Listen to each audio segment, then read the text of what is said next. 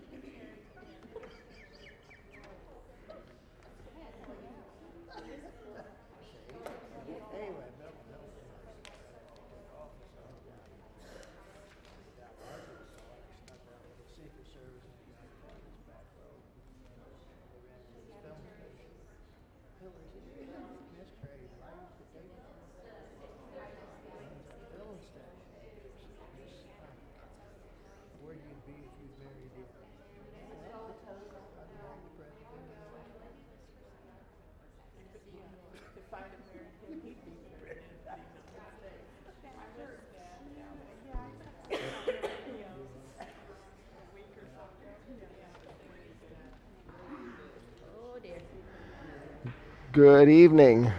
Is that work? There we go. Good evening. It's good to see you tonight. glad you've chosen to come for Monday night. Our double header topics tonight resolving emotional pain and resolving bitterness. Wow, we've got a full evening, don't we? And what we want to do is offer this time to the Lord. And uh, I'd invite you to stand and let's pray together. Dear Heavenly Father, we come to you and we just are confident in the fact that you know all things. Lord, right now, as we stand here in your presence, you know the condition of each one of our hearts. You know what we're dealing with, you know what we're going through, you know all of that, and you love us. And Lord, we just thank you so much for your unconditional love. We thank you for the fact that there's no place we can go to get away from you, to avoid your presence. You're there, and that you go before us. And Lord, we desire tonight for your Holy Spirit to go before us, to be there, to meet us, to speak to us through John. We thank you for the ministry of caring for the heart. We just pray your blessing upon them. We pray your anointing upon John tonight as he shares and how we can um, allow you, through your word, to give us victory in these areas. So we just commit this evening to you. We pray all of this in your name. Amen. Amen. All right, you're already standing. That's good. We're going to sing a couple of songs as we prepare for this evening. First song I'd like us to sing is Lord, I Lift Your Name on High.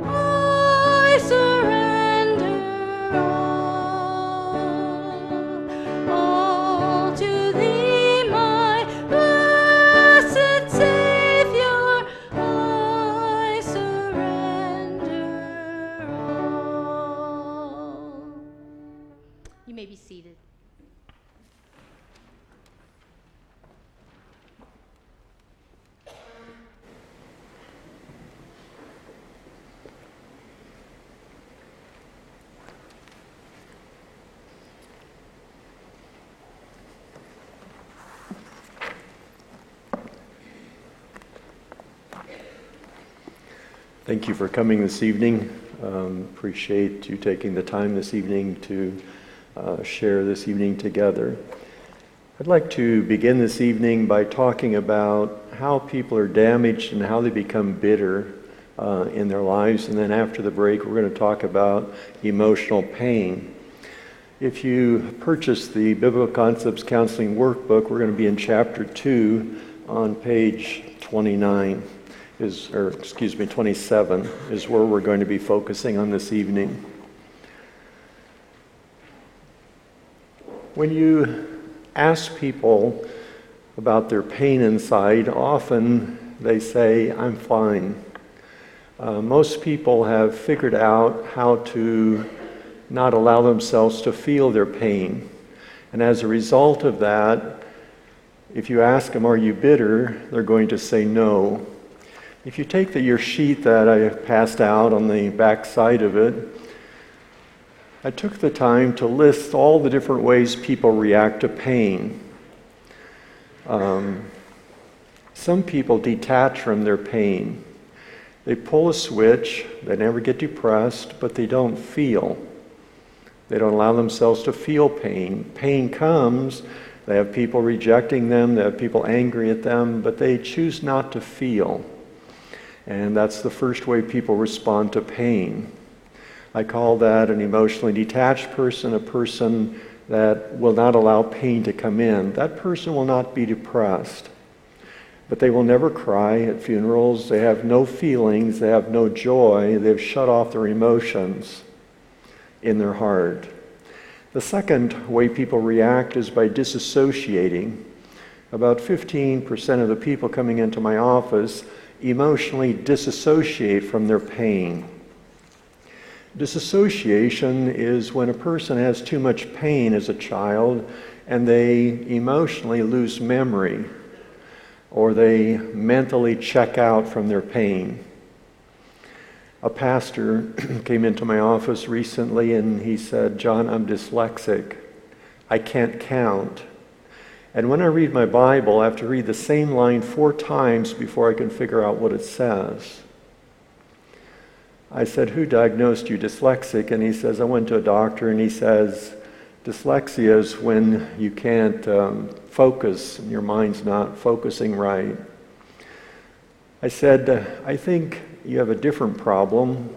I think you had too much pain in your childhood and you lost memory. Can you tell me about pain in your childhood. And he said, Well, I was in the second grade. The teacher pressured me to count and pressured me so hard, my mind just went blank. I said, That's disassociation. He became a contractor in California before he became a pastor, and he's very committed to Christ. And he said when he would go and buy rebar at the lumber yard, uh, he couldn't count rebar. He had never, ever been able to count since the second grade. So I said to him, um, Would you like to get free from this? Would you like to be able to count? And he said, uh, I guess so. Never thought about that. But he would count rebar by saying, Give me those two bundles. And he never counted it. And he took it to the work site. And then he had to always take it back. And he'd done that for 20 years. So I had his wife put her arm around him and connect emotionally with him. And I pulled a bunch of pens out of my drawer like this, about 25 of them. And I said, With your wife loving you and caring about you, how many pens do I have? And he counted them perfect. I said, Every time you go to the lumber yard from now on, you have to take your wife and she has to put her arm around you because if you feel loved, you can't disassociate. Two weeks later, he called me and he says, John, I can count now. I don't have any problem. A pastor and his wife from Ontario, Canada came uh, into my office and she had never learned to read or write. She grew up in Mexico uh, among the Mexico Mennonites, and the old colony Mennonites refused to let their children go to school. Many of the families had 12 to 16 children. And those children worked the farm. They picked the beans and strawberries, whatever they were growing. And they had large families so that they would have plenty of help when they grew up. This particular girl, every time she picked up a book to read, her daddy got angry at her and said, Why aren't you out helping your mother? Or why aren't you out helping on the farm? And he got angry at her every time she tried to read something or tried to learn. She was never allowed to go to school. She had never learned to read or write. She was a pastor's wife, and in order to lead her ladies' Bible study, her daughter in law had to read the lesson to her and she had to remember everything that was read to her in order to discuss the lesson with the ladies. And that was really overwhelming for her. So I showed her husband how to care about her heart, and he put his arm around his wife, and I just had him look at her eyes and said, Can I care about a little girl who was damaged by her daddy's anger? What if I cared about her heart and uh, cared about the pain that she experienced in her childhood? Then I took a paragraph off of a piece of paper. And I says, would you be willing just to read this while your husband is um, putting his arm around you? She read it perfect. I said, you never went to school, but you can read. The problem is every time you felt pressure to read, your mind just checked out. That's disassociation. And I said, um, ask your husband if he would be willing to spend 10 minutes a day uh, putting his arm around you while you read your Bible. She said, I'd love that. I've never been able to read my Bible. I haven't read anything. Six weeks later, she emailed me and she says, My husband doesn't have to put his arm around me anymore. I can read by myself. Um, then she, um, I also had her write a note to her husband, and she only misspelled two words she'd never written ever before in her life. I share these stories because disassociation is a real thing. And disassociation begins in childhood when a person is damaged, and God allows children to have a, an ability to lose memory whenever the pain gets too much. For example, you can have a girl that's sexually abused and she won't remember her sexual abuse. It was way too painful. And God allows that for children. The problem is when people grow up and they're still disassociating, uh, that becomes a problem and they can't focus. So the second way people respond to uh, pain is by disassociating. The third is by self focusing on their pain and becoming depressed. Many people, when you step on their pain, they go into three hours, three days of depression and they just feel like nobody cares about them and they have 20 to 30 negative thoughts. Another way people respond is by seeking to control other people around them. Whenever someone creates pain, they become dominant. Some people react with anger. Some people become critical when you step on their pain. Some people stop talking. Some people walk away. I had one couple that I was counseling that had a horse and he would walk out the front door to the horse. The wife would walk out the back door to the horse, and they both were connected to their horse, but they couldn't connect to each other. And they got frustrated when the other one got to the horse first because they were both married to their horse. Um, that couple happened to come from Hutchinson. And um, they were both responding by walking away from their pain. Other people respond with alcohol and drugs. Every person that drinks is covering pain. I ask people in my office, how many beers does it take before you forget your pain? The last guy says nine beers, and I don't remember anything my wife says to me. Uh, they're covering pain with drugs. Every person that's on marijuana is covering pain. Some people use lust to cover their pain, and tomorrow night I'm going to be talking about moral failure. We're going to talk about moral addiction, homosexuality, those issues. What I found is every person that has a moral addiction has either not emotionally been loved properly, or secondly, has emotional pain they're covering. And we'll talk about that tomorrow night. Another way people respond to pain is they work, they perform. Um, this is probably in our Mennonite culture the way we respond to pain. Most Mennonites are very disciplined people. And so whenever pain comes, they just work harder, and then that way they don't feel their pain. Some people lie to protect themselves. Some people defy. You're not going to tell me what to do. Some people, every time you go into their pain, they clown. Everything's funny. I had two people that were angry at 99, felt rejected at 99 by each other, depressed at 99. And when I had them face each other and they looked at each other, they both started laughing. They had damaged each other in 20 years of marriage so severely, and everything was a joke. But they had never been serious about how they actually destroyed each other in their marriage. Some people freeze up. I have people talking nonstop in my office because they don't want me to get close to their pain, so they just talk for three hours straight. I have other people that tune out, just disengage from pain. That's similar to detach. And then I have people who just focus their thoughts elsewhere so they don't have to deal with their pain. All I did was took, in the last few years, every way people respond to pain in my office, and I made a list. I would like for you to look down this list and ask yourself the question how do I respond to pain?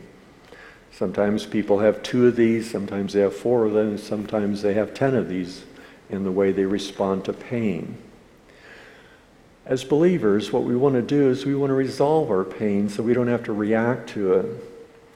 And there are two ways to resolve pain. One is to forgive the person who damaged us, uh, to resolve the bitterness within our hearts. And we're going to talk about that first tonight. The second way is to go to Jesus in prayer and let Jesus heal the pain that another person has demonstrated toward us. And we're going to talk about that in the second half tonight. Those two ways can actually alleviate uh, 80% of your pain. You still have the memory, but you don't have the pain that you're carrying in your heart as a result of what other people have done emotionally to damage you. You and I cannot change what others do or say to us. We can't control other individuals, how they respond. We can't even control what we experience. And often what happens is we can become bitter toward the experiences in life because we don't know how to respond to them. Proverbs 14:10 says, "A heart knows its own bitterness." Each person, if you ask them, "How are you damaged?" knows the pain they've experienced. The question is, how can we disconnect our bitterness? How can we forgive another person? And I would like for you to think with me about bitterness tonight. Bitterness involves three things. First of all, our memories of how other people have hurt us in the past. Secondly, our attitude toward others for what they have done is involved in why we become bitter.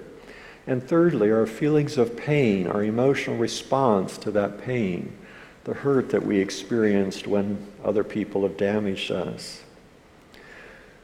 The Bible says there are two biblical consequences if bitterness is not resolved. The first is that a failure to confess bitterness will lead to other problems in your life. In Ephesians 4:31 it says, bitterness will lead to anger, Anger will lead to wrath. Wrath will lead to clamor. Clamor will lead to evil speaking. Evil speaking will lead to malice.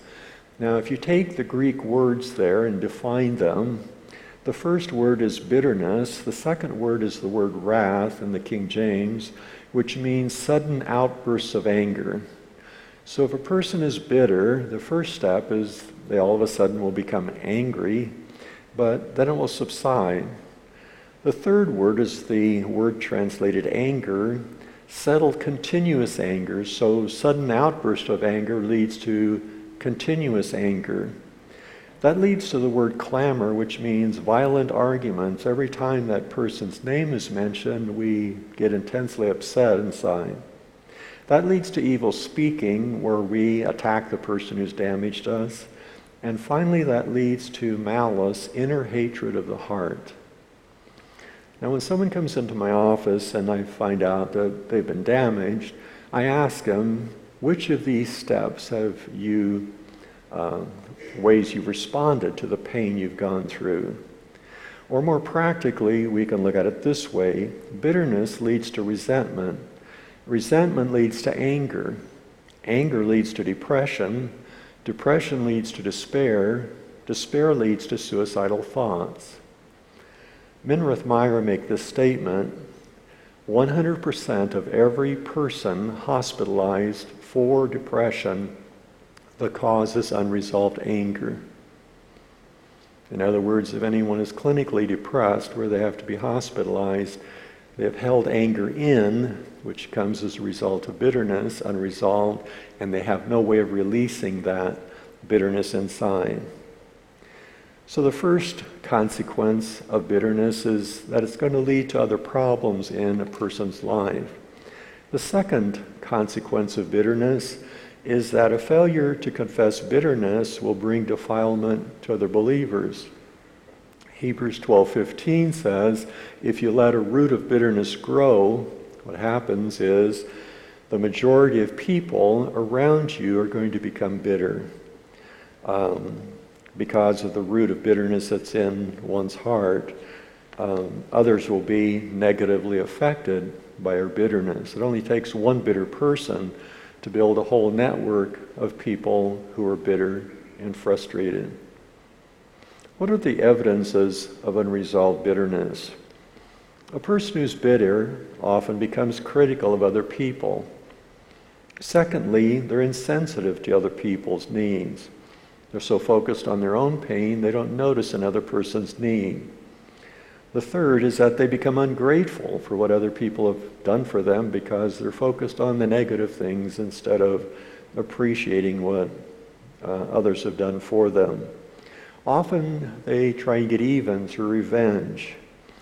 They have trouble trusting people for fear they're going to be hurt again. They often become depressed and they become angry so these seven uh, characteristics are evidences that a person has bitterness within their heart.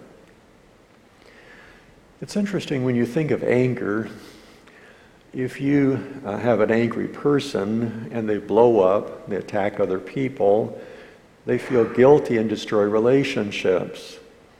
But if a person is angry and they hold their anger in, they damage themselves and feel rejected and get depressed. People who hold their anger in often uh, experience depression in their personal life, and that's usually the way we as believers respond to pain. But the key is in the middle of the chart that you see in the back of me when you forgive a person, you release them from the emotional pain they've caused you. And we're going to describe in a minute how when you are willing to pay the emotional consequences of their pain caused to you, what happens is you become free from anger, free from bitterness, free from depression, and this cycle doesn't continue. One of the important things about bitterness is we need to know the cause. Because a person is never bitter because they decide one morning to be bitter. No, bitterness always has a reason, a cause. And when you're wanting to help someone who's bitter, you want to go find why are you bitter? Something has happened. Someone said something, someone did something, someone emotionally damaged you. Bitterness is never the core problem. I often like to say it this way 80% of people who have spiritual problems, the cause is emotional um, emotionally caused issues within their heart. And when you go to the emotional issues, what happens is a person's bitterness goes away. I used to lead people 10 years ago to confess their bitterness, their bitterness toward their father, their mother, toward others in the church that have hurt them, in the community. Until I realized if I resolved what caused that by leading them in a prayer with the issues that damaged them, their bitterness will fall away. So now I've changed my approach and I go and resolve the emotional pain that a person has experienced that led to that bitterness. For example, if a person had an angry, critical father, if you resolve the pain that that caused in their heart, they will no longer be bitter toward that person. So you want to get to the root of what caused that problem. And when you do that, people lose their bitterness toward other people when you identify and resolve the cause. Another focus is we need to understand that bitterness always resides in the heart. If you study what Jesus said, all sin resides in the heart. All emotional pain result, um, is in the heart. So when you intellectually tell people you should forgive that person, why are you holding that against them? That does no good. It just frustrates them because intellectually you can't release another person. Bitterness has to be released from the heart. It's in the emotional pain area where bitterness resides. It's interesting also that a person's emotional pain is often repeated in their life. What I mean by that is this, and I'm going to use a very simple example. If you had an angry mother who was critical, 90% of the time you'll be attracted to an angry, critical husband. And you'll have an angry, critical teacher. And you'll react in church to everybody who's angry and critical. You won't react to something else, but you'll react to that. Another thing I, have noticed is if you had a depressed mother and you couldn't stand being around your mother because she drained you, and we're going to talk about that in the second session, what happens is 90% of the time you're going to marry a depressed spouse. You not only will re- react to your mother who is depressed, your spouse who's depressed, but you're not going to enjoy anybody in the church who's depressed. They're going to frustrate you. Why can't they just get it together? Why do they always have to be talking about their problems? And you're going to react to the same thing. Now, all of us don't react to everything. None of us have been damaged by every issue out there we each have been damaged uh, in specific ways uh, through things we uh, didn't receive and also through emotional pain issues, and that becomes what we react to personally. I'd just like to ask you a personal question. If you were to put in one phrase what you react to that you can't stand, that was in your childhood, um, in your adult experience, what would that be? Just think about it for a minute. In my situation, it was if someone expects something of me I can't accomplish, and they're frustrated with me or angry with me, and they're controlling, domineering, and they're expressive, they talk nonstop. If you put those four pain issues together, I struggle with depression. And I had a depression from 15 to 35. And my depression always came when those four pressures came, but I didn't understand it. And because I didn't understand it, I didn't know how to resolve it. And no one else knew how to resolve it either because I talked to other pastors and they just said, oh, just get over it. You know, you need to read your Bible more. That didn't help me because it didn't resolve the issues until I understood where that came from. And in my pastoral ministry, if you were to ask me, John, how often did this repeat itself? There were five times, once in my childhood and four times in pastoral ministry, where those four pains were stepped on and emotionally struggled inside my heart. I share that because everyone has what I'm going to call a core emotional pain issue. Some people have, have more than one, very few people have more than three the lady whose testimony I shared last night in the video, uh, she had many more because of all the pain that she experienced. What is forgiveness? First of all, forgiveness is costly. Forgiveness involves somebody paying uh, for a failure. Now, there are two kinds of sin there's a sin you can pay for, and there's a sin you can't pay for. If I steal $1,000 from one of you and I pay it back a week later with $100 interest, uh, I can pay back if I stole something from you. But the Bible says in Proverbs if you commit adultery against your wife, you can't pay for that. There's no amount of money that will pay if you commit adultery. You can give your wife a million dollars, it's not going to take her pain away if you, as a man, have committed adultery. If you emotionally damage your son by ruining his self worth, by criticizing and being angry with him, you can't pay for that. You can give him 80 acres of land to try and compensate for the pain you caused him, but it's not going to take away his pain. You cannot pay for that. So, forgiveness is costly. Either the person who sinned pays for his own sin, or the person who's been hurt assumes the responsibility to pay the emotional pain the other person caused them. So, forgiveness is one person paying the emotional pain of another person's wrong. You say, but that's not fair. That's what Jesus did. Jesus was in heaven with his Father. And for 4,000 years, or excuse me, 6,000 years before the cross, God saw the rebelliousness of the human race, and the whole Old Testament is a story of that. And God was emotionally hurt because people didn't worship him, didn't respond to him, didn't follow him. And you have the flood, you have the Israelites rebelling against him.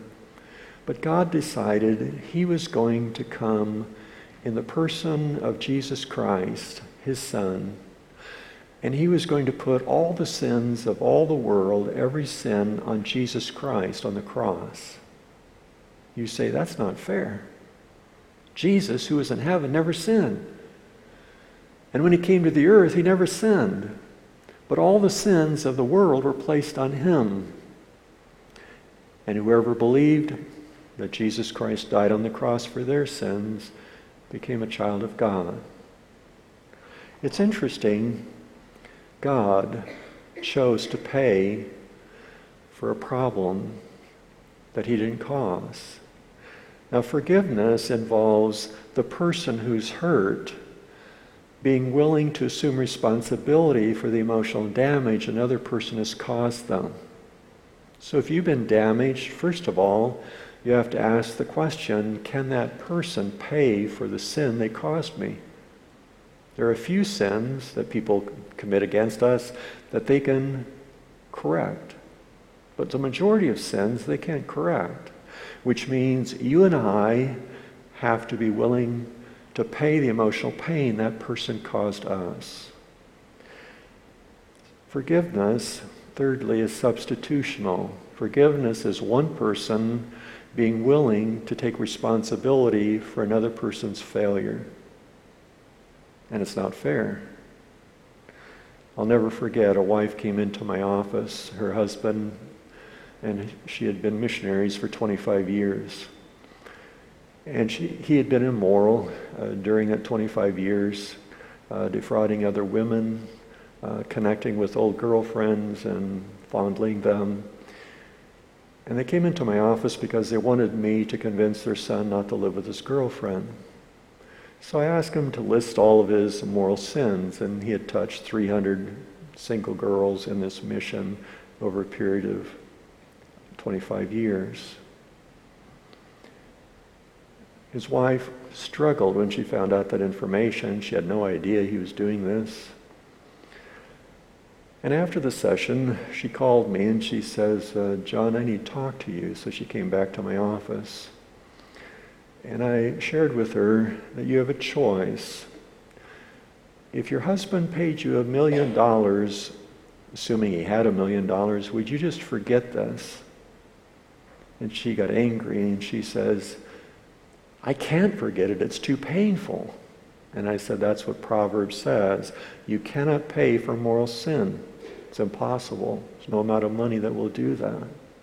I said, there's only one other choice, and that is if you're willing to take the emotional pain that you're feeling right now and you take responsibility for that and say, I will pay the emotional pain that your sin caused me.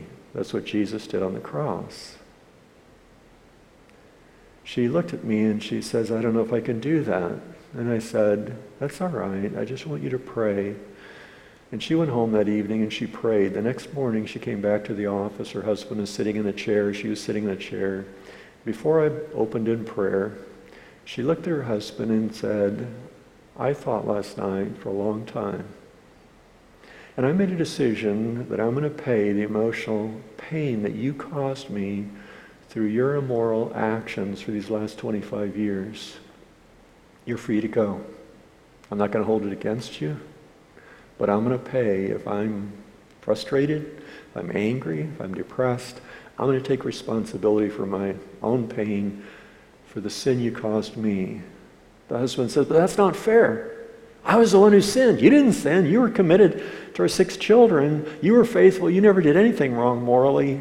I should be willing to pay. I should be able to pay. And she said, Do you have a million dollars? He said, No. She said, Even if you had a million dollars, it would not even start to pay for the pain I'm feeling today. And that's why I've chosen to pay. Now, I've sat in my office with over 200 adultery cases. And I've never fixed an adultery case without explaining this because the person who commits adultery can't pay. Proverbs says that. And we'll talk, we'll show you the verse tomorrow night. And the only solution to adultery is if the person who's been hurt through adultery is willing to pay the emotional pain of that person's failure against them. On page 27 in your notebook is this particular chart. And I use this chart to help people understand forgiveness. When God chose to look at our sin, He had a choice. He could have required justice and made you and I pay for our sin. There's a problem. You and I were born in sin. So even if we never sinned once, we could never have a relationship with God. And our sin separated us from God. But God, instead of requiring justice, chose to forgive us, which means He took all of our sin and He placed our sin on Jesus Christ 2,000 years ago on the cross. And the moment you and I, by faith, believe that Jesus Christ died on the cross for our sins, we were released from the penalty of our sins. Every time I think about that, I'm amazed that God would care about me so much to be willing to forgive me of my sin. He didn't have to do that, but he chose to do that. In the bottom half of the chart, you see a man whose wife has hurt him. Let's assume she has committed adultery against him. If he requires justice, you have to pay for your sin. I'm not going to release you from your sin of adultery, but I want you to make it up to me. He's going to become a resentful, bitter, angry man. But I encourage people, other, instead of requiring justice, to forgive. Forgiveness means you're willing to assume personal responsibility for the emotional pain that wife's sin caused you. The result is you're free from resentment, bitterness, and anger. When I was 13 years of age, I grew up on a farm in Newton, east of Newton, and my father had five sons, and he had a corporation planned uh, for five of his sons. It was in the early 60s. Um, I was in school, high school, college during those years. I didn't know my father had planned a corporation. And I'd accepted Christ at the age of 13. Age of 14, I went to a Bible camp and felt led to go to the mission field. And I wanted to please God, and I wanted to please my father. And uh, my father's goals were going this way. I felt God's design going this way or desire going this way. And when I was 14 years of age, my father began to lecture me with expectations. And I wanted to please God, I wanted to please my father. I was submissive, um, quiet young man, never challenged my father, never disobeyed my father. But I wanted to please them both, but I couldn't please them both, and I became depressed. Voted the quietest person in my high school class. I didn't know what depression was, but for the next 20 years, every time that pressure came in whatever form, I struggled. It's interesting, I was preparing a message later on when I was a pastor, And I was identifying how God forgives us for our sins and how I am to forgive another person. That was the basis of my message. And on this side, God paid the penalty for my sin. I was free to go. And I, this was during the overhead projector times before the computer uh, and the PowerPoints, and I needed a tab for this sign. All of a sudden, I realized if I was to be free, I needed to release my dad, and I needed to be willing to pay the emotional pain my dad caused me, the depression, the frustration, the inability to communicate. All of that was tied to what happened when I was 14 years of age. When I released my father, I lost my depression because my depression was caused by my bitterness, which led to frustration, which led um, to the depression that I was experiencing. And this particular chart came out, that's when I was 35 years ago, uh, came out of that experience. There are four keys to forgiveness. And I understood two of those when I was 35, but I've added two because when you add all four of these, a person really experiences freedom. The first key is to release the person who has hurt you. You're free to go. I'm not going to hold this against you anymore. The second is to be willing to pay the emotional pain that person's failure caused you. This last week, my wife and I listened to Corrie ten Boom, The Hiding Place, the book on CD, while we were driving back from Florida. And uh, Betsy was forgiving the person they called the snake who barked orders to them. She forgave the people who beat them because they weren't doing enough work in the concentration camp. And she released all those individuals and she prayed for them. Amazing thing that God gave her grace to do that. The third step is to release the pain within. Jesus, what do you want me to do with the pain I've experienced as a result of what this person did to me? You don't want to hold that pain inside. That's what leads to bitterness and anger. Jesus, what do you want me to do with that pain?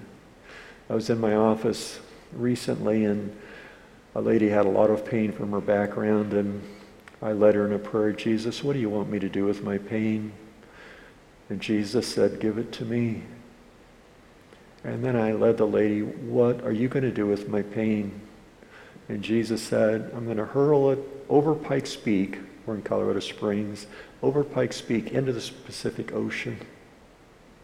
Another lady, What do you want me to do with my pain? And she saw a picture of Jesus lowering a rope with a suitcase, and Jesus prompted her, put all your garbage in the suitcase. She put all of her pain in the suitcase, and Jesus took the suitcase away. Some people, when you ask them, What do you want me to do with your pain? Jesus promised, just lay it at the cross. I died for you. You can give it to me. I'll take it from you. You see, if you hold your pain inside, if you carry your pain, you stay bitter.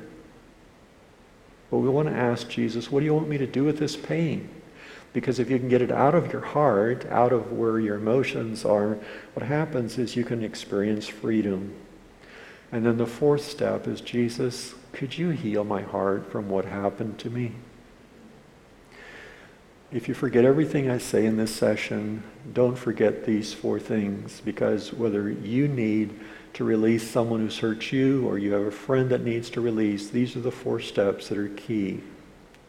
Release the person, pay the emotional pain, release the pain, and let Jesus heal the heart. A number of years ago, while I was pastoring, I received a call from New York State. A lady says, My father's dying in Colorado Springs. Would you go see him? I said, I'd be glad to. So I knock on this trailer house door, and a man is dying of lung cancer. And he comes to me and he says, What do you want? I said, I'm a pastor from a local church. Your daughter called. And he says, Yeah, she's tried to save me for the last 20 years. I'm sick and tired of her. I don't want to talk to you. And I said, I've come to care about you because your daughter says you only have six weeks to live. And I just want to be a friend care about your heart. He says, Come on in. So I went in. He pulled himself up. He was on his hands and knees. He couldn't walk very well because of his pain. He pulled himself up into a chair on the kitchen table, and I sat across the table. And he told me of all his two million sins. And I shared with him that those sins could be resolved because Jesus died on the cross for them, and you could have them all released before you pass away. At first, he got angry because his daughter had pressured him to be saved. And pretty soon, he listened to me, and the third session I had with him, he invited Jesus into his heart to forgive his two million sins. The next time I came to visit him, he says, John, I'm really angry. I said, Why are you angry? He says, My daughter in law and my son took us back to New York to visit our friends. And on the way back from New York, my daughter in law kept yelling at my, my wife. And when we got home, she had a heart attack and died. And my wife was my only friend.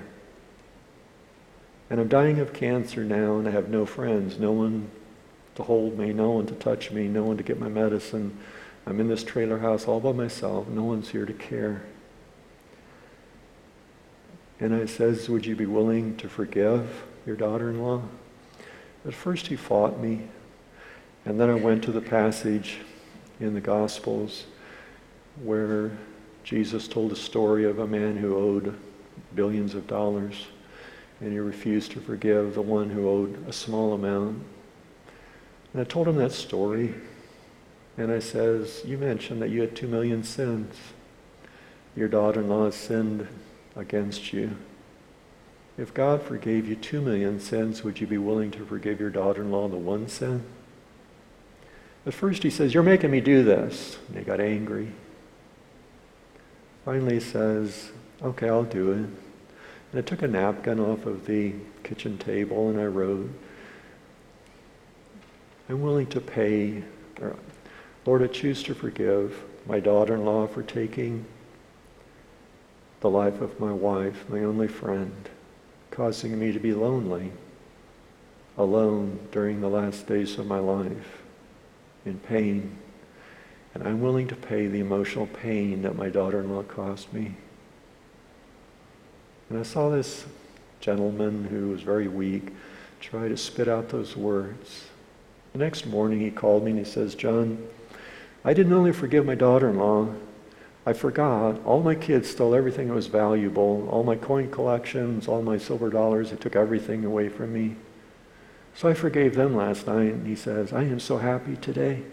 He says, You just lifted a thousand pounds off my shoulders when you came in and you showed me that little prayer you put on the napkin. He was released. Two weeks later, I received a phone call. Uh, Phil was dying. And I went into the home. The daughter in law that killed his wife by yelling at her was feeding him chicken noodle soup. And he had a big smile on his face. He had nothing against her. Five minutes later, he passed away. I often wish I was in heaven as a little mouse at the entrance of heaven when he met Jesus. Because just a few weeks before, Jesus forgave him two million sins. And just a few weeks before he died, he chose to forgive someone else that had damaged him. That's forgiveness. And it's a beautiful thing.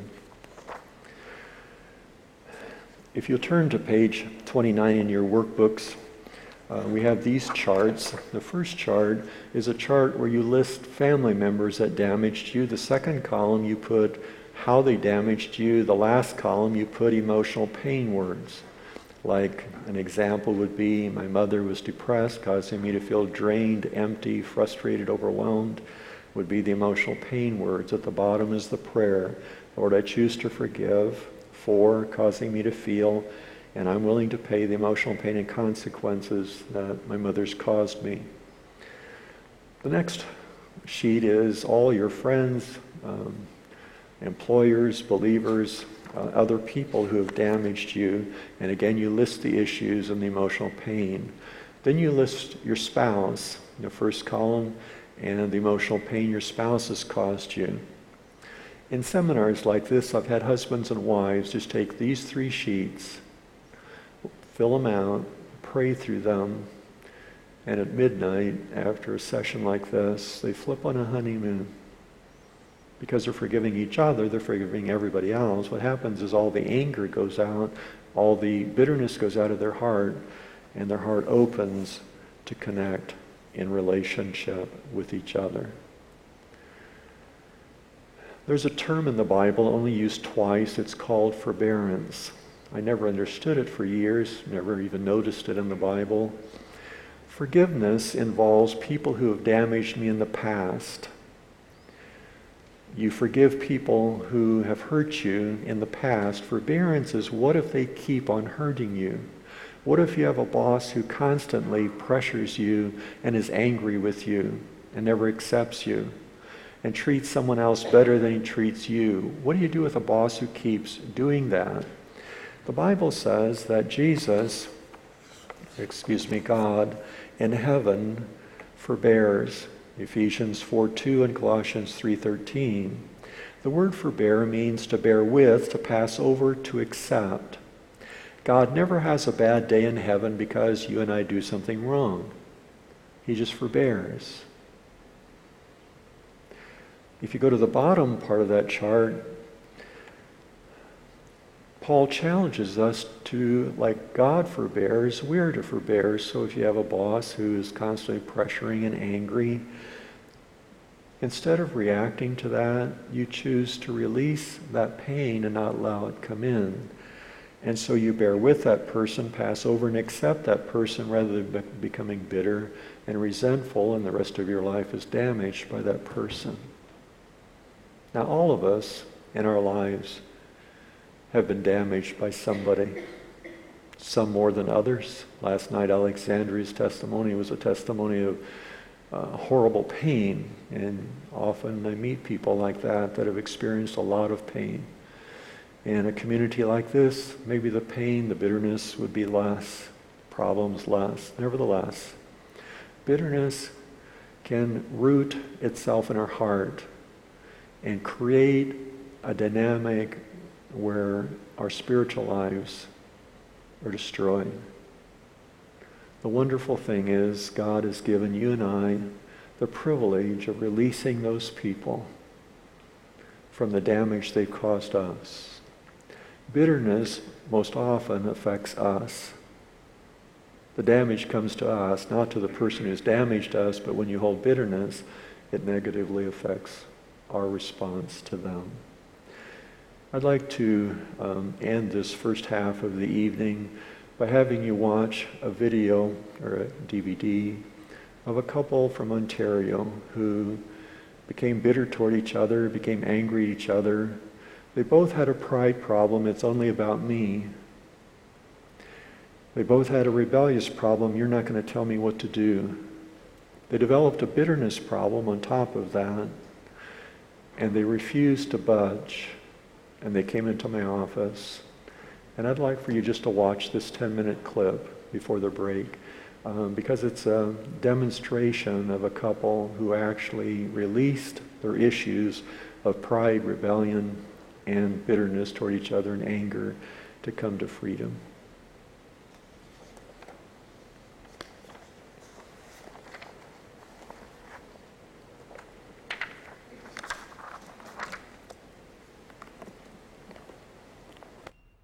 Counseling with John? I really can't tell you what happened in the office,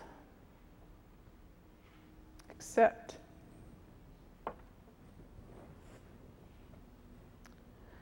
all I knew was that there was a man who cared about us.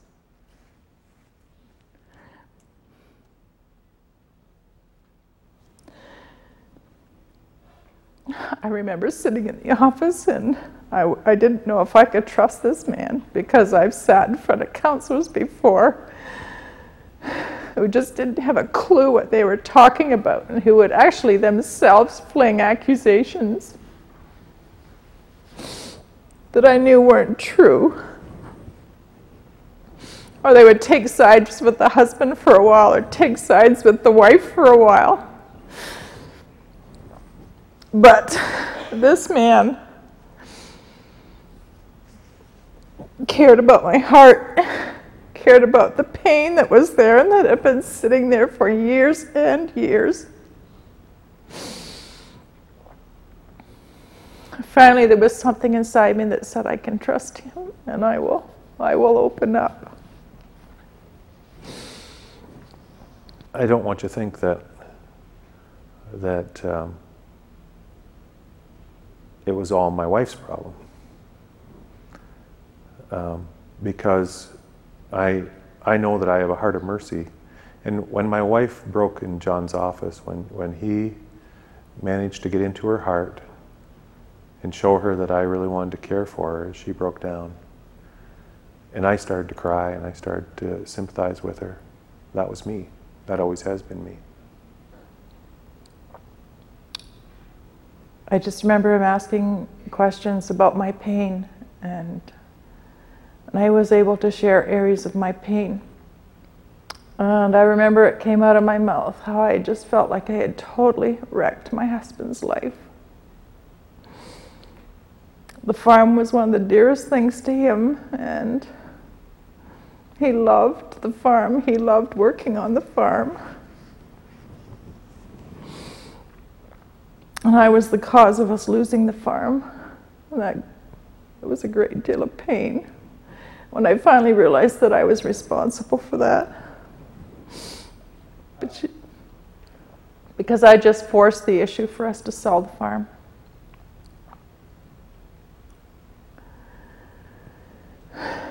And then I saw my husband grieve the loss of the farm for years after that. And I always knew it was my fault. But it just had me turn to my husband and ask his forgiveness, and he forgave me right then and there. That burden that I carried all those years was forgiven on the spot. John told us at the end of the week that that this was the toughest case he had ever had. He usually gets it figured out the second day what the problem was. And he was driving home at the end of Wednesday. We were only going to be there till Friday, and he still did not know what the root problem was with us. So he was crying out to the Lord to give him an answer, and he said the Lord gave him one word pride. And we found out a couple, uh, couple weeks later when we were telling the story to our youngest daughter that she was home that very night on a Wednesday night, crying out to God herself, saying, Lord, would you show my parents how much pride they have and how destructive it is to our family. And uh,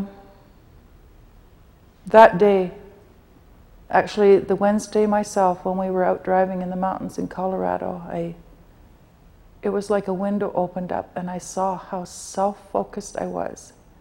How that I was just turned watching my own pain, trying to run around in life looking after my own pain. Always trying to look after these feelings inside. And uh, wondering how did I ever get to this state in life when there was supposed to be someone there who cared about my heart.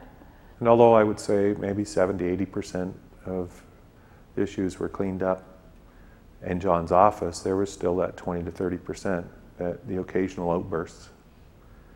But with John's help and, and his encouragement to care for the heart, it, um, it helped me to know how to care for my wife. When we went home, we were warned that there would be difficulties and we would get some help to, to get our lives on track at having a connected relationship. And there were some things that happened at home that would just arouse that sense of hate again. But the only difference this time was I'm not going to try and stuff it and hide it how I really felt. And I remember being hurt one time so badly by Carl, and I went into my bedroom. And I said, Okay, Lord, you've given us advice that we're just to be honest with our feelings. And right now, I have to say, I hate the ground he walks on. if that's what you want to hear from me, for me to be honest, but Lord, I don't want to have those feelings. I don't want to have hate in my heart. I don't want to be resentful. Uh, I want to care about his pain and why that happened. I want to start looking out, not just at what's going on in me, but look at what's going on in him. And but I was still in so much pain. I said, Lord, you have to look after my pain. And I know the Lord clearly spoke and said, just wait. Just wait. And about a year and a half later, I was finally convinced that God had really done a work in my wife's life, and now it's my turn. I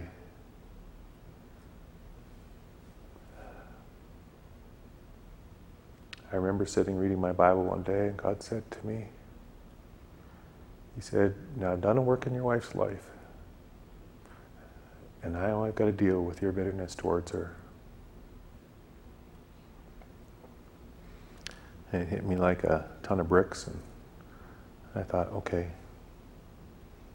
Interesting thing was, John was coming to do a seminar at a church about a month later. So I, I had this little niggling that God is going to do something in my life. And I said, I said to my wife, I know that John didn't get me, if you want to say it that way. John, John didn't hit my heart when we were in his office. And, and my wife would say, Yes, he did. You broke down, you crashed just like I did. I said, But honey, I know that I was just feeling so sorry for you that I just cried at your pain. And it gave my wife a whole new light. But I knew that God was dealing with me about the bitterness that I had for all the pain that my wife had caused me. And that I had to, I now had some issues to deal with. So for the next month, I, I, the Lord worked on me, and John came to our church and he did a seminar the very first night, John talked about bitterness. And he showed all the if you if you are bitter you, you, will have this result that result and this result and eventually it ends up in suicide and uh, well i wasn't even anywhere as close to that but i could see myself walking up these steps of the ladder and uh, yeah I knew I had shut down my heart. I knew I had shut down my heart. And I said to him, But Lord, what about the times when I got all that hurt? What about the times when, I, when there was pain? He said to me, Carl, that's when you responded wrongly. When you didn't love your wife, when you didn't care for her like I want you to care for her. I can't protect you when you don't do that. And I went to the Lord and asked forgiveness for responding improperly. And I asked Him to give me a word picture of what it would be like to respond properly. The Lord put a heart of gold into my heart because I had responded properly. God wants us men to love our wives.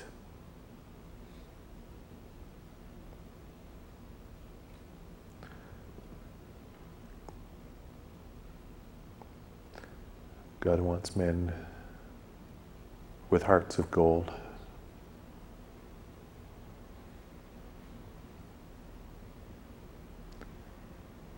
He wants to build families.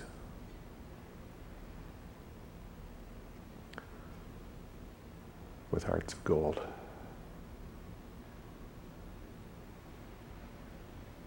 I know He wants me to love my wife in all her pain. We just learned gradually how to take our pain to Jesus and let him let him show us uh, things about life and ourselves and to comfort us and encourage us, care about our hearts, and just to have relationship. It was a brand new feeling. It was a brand new feeling. And my husband cared for me in such a way that I just fell totally in love with him. I was shocked that I could go from such intense hatred to such intense love, and um, and to think that it would be so easy to be in that emotion and choose to divorce. When inside of one day, you could be so in love with that person.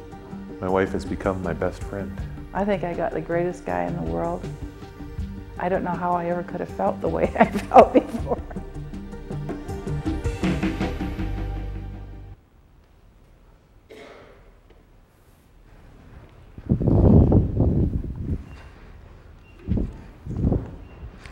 reminded of the passage in Scripture that talks about breaking up that fallow ground, that, that hard, crusty ground. And sometimes our hearts can be that way. And so, powerful video testimony of, of what God can do in our hearts. At this time, we want to take an offering. And so, ask the ushers to get ready and let's, uh, let's pray at this time. Lord, we thank you for this evening. We thank you for the challenge that we've received. Lord, we thank you for the hope that we have that we don't have to remain in some of these conditions, especially a condition of bitterness, knowing the eventual outcome, knowing the, the downward spiral that that, that uh, means for us if we hold on to bitterness, uh, if we allow a root of bitterness to come into our lives and not uh, deal with it. And so, Lord, we just thank you for the ministry of caring for the heart. We thank you for these words this, this uh, evening from John, and we, we pray, Lord, that you, by your Spirit, would, would penetrate our hearts. And we thank you for this opportunity that we can give to further this ministry and help with the expenses. And so we just pray now that you would bless this offering. In your name, amen.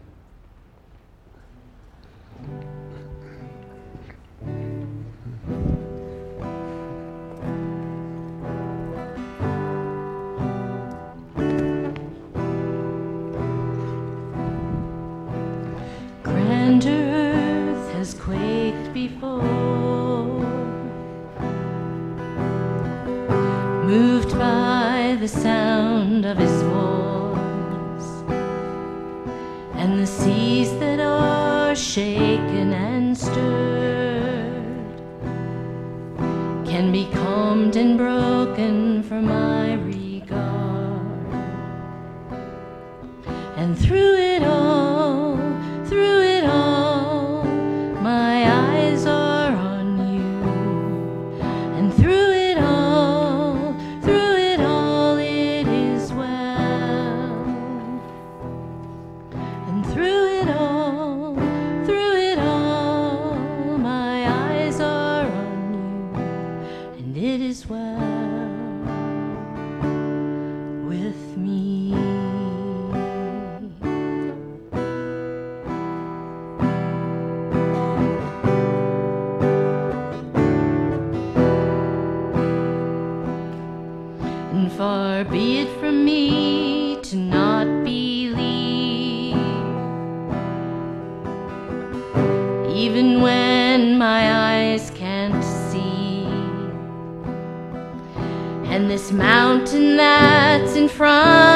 of me will be thrown into the midst of the sea.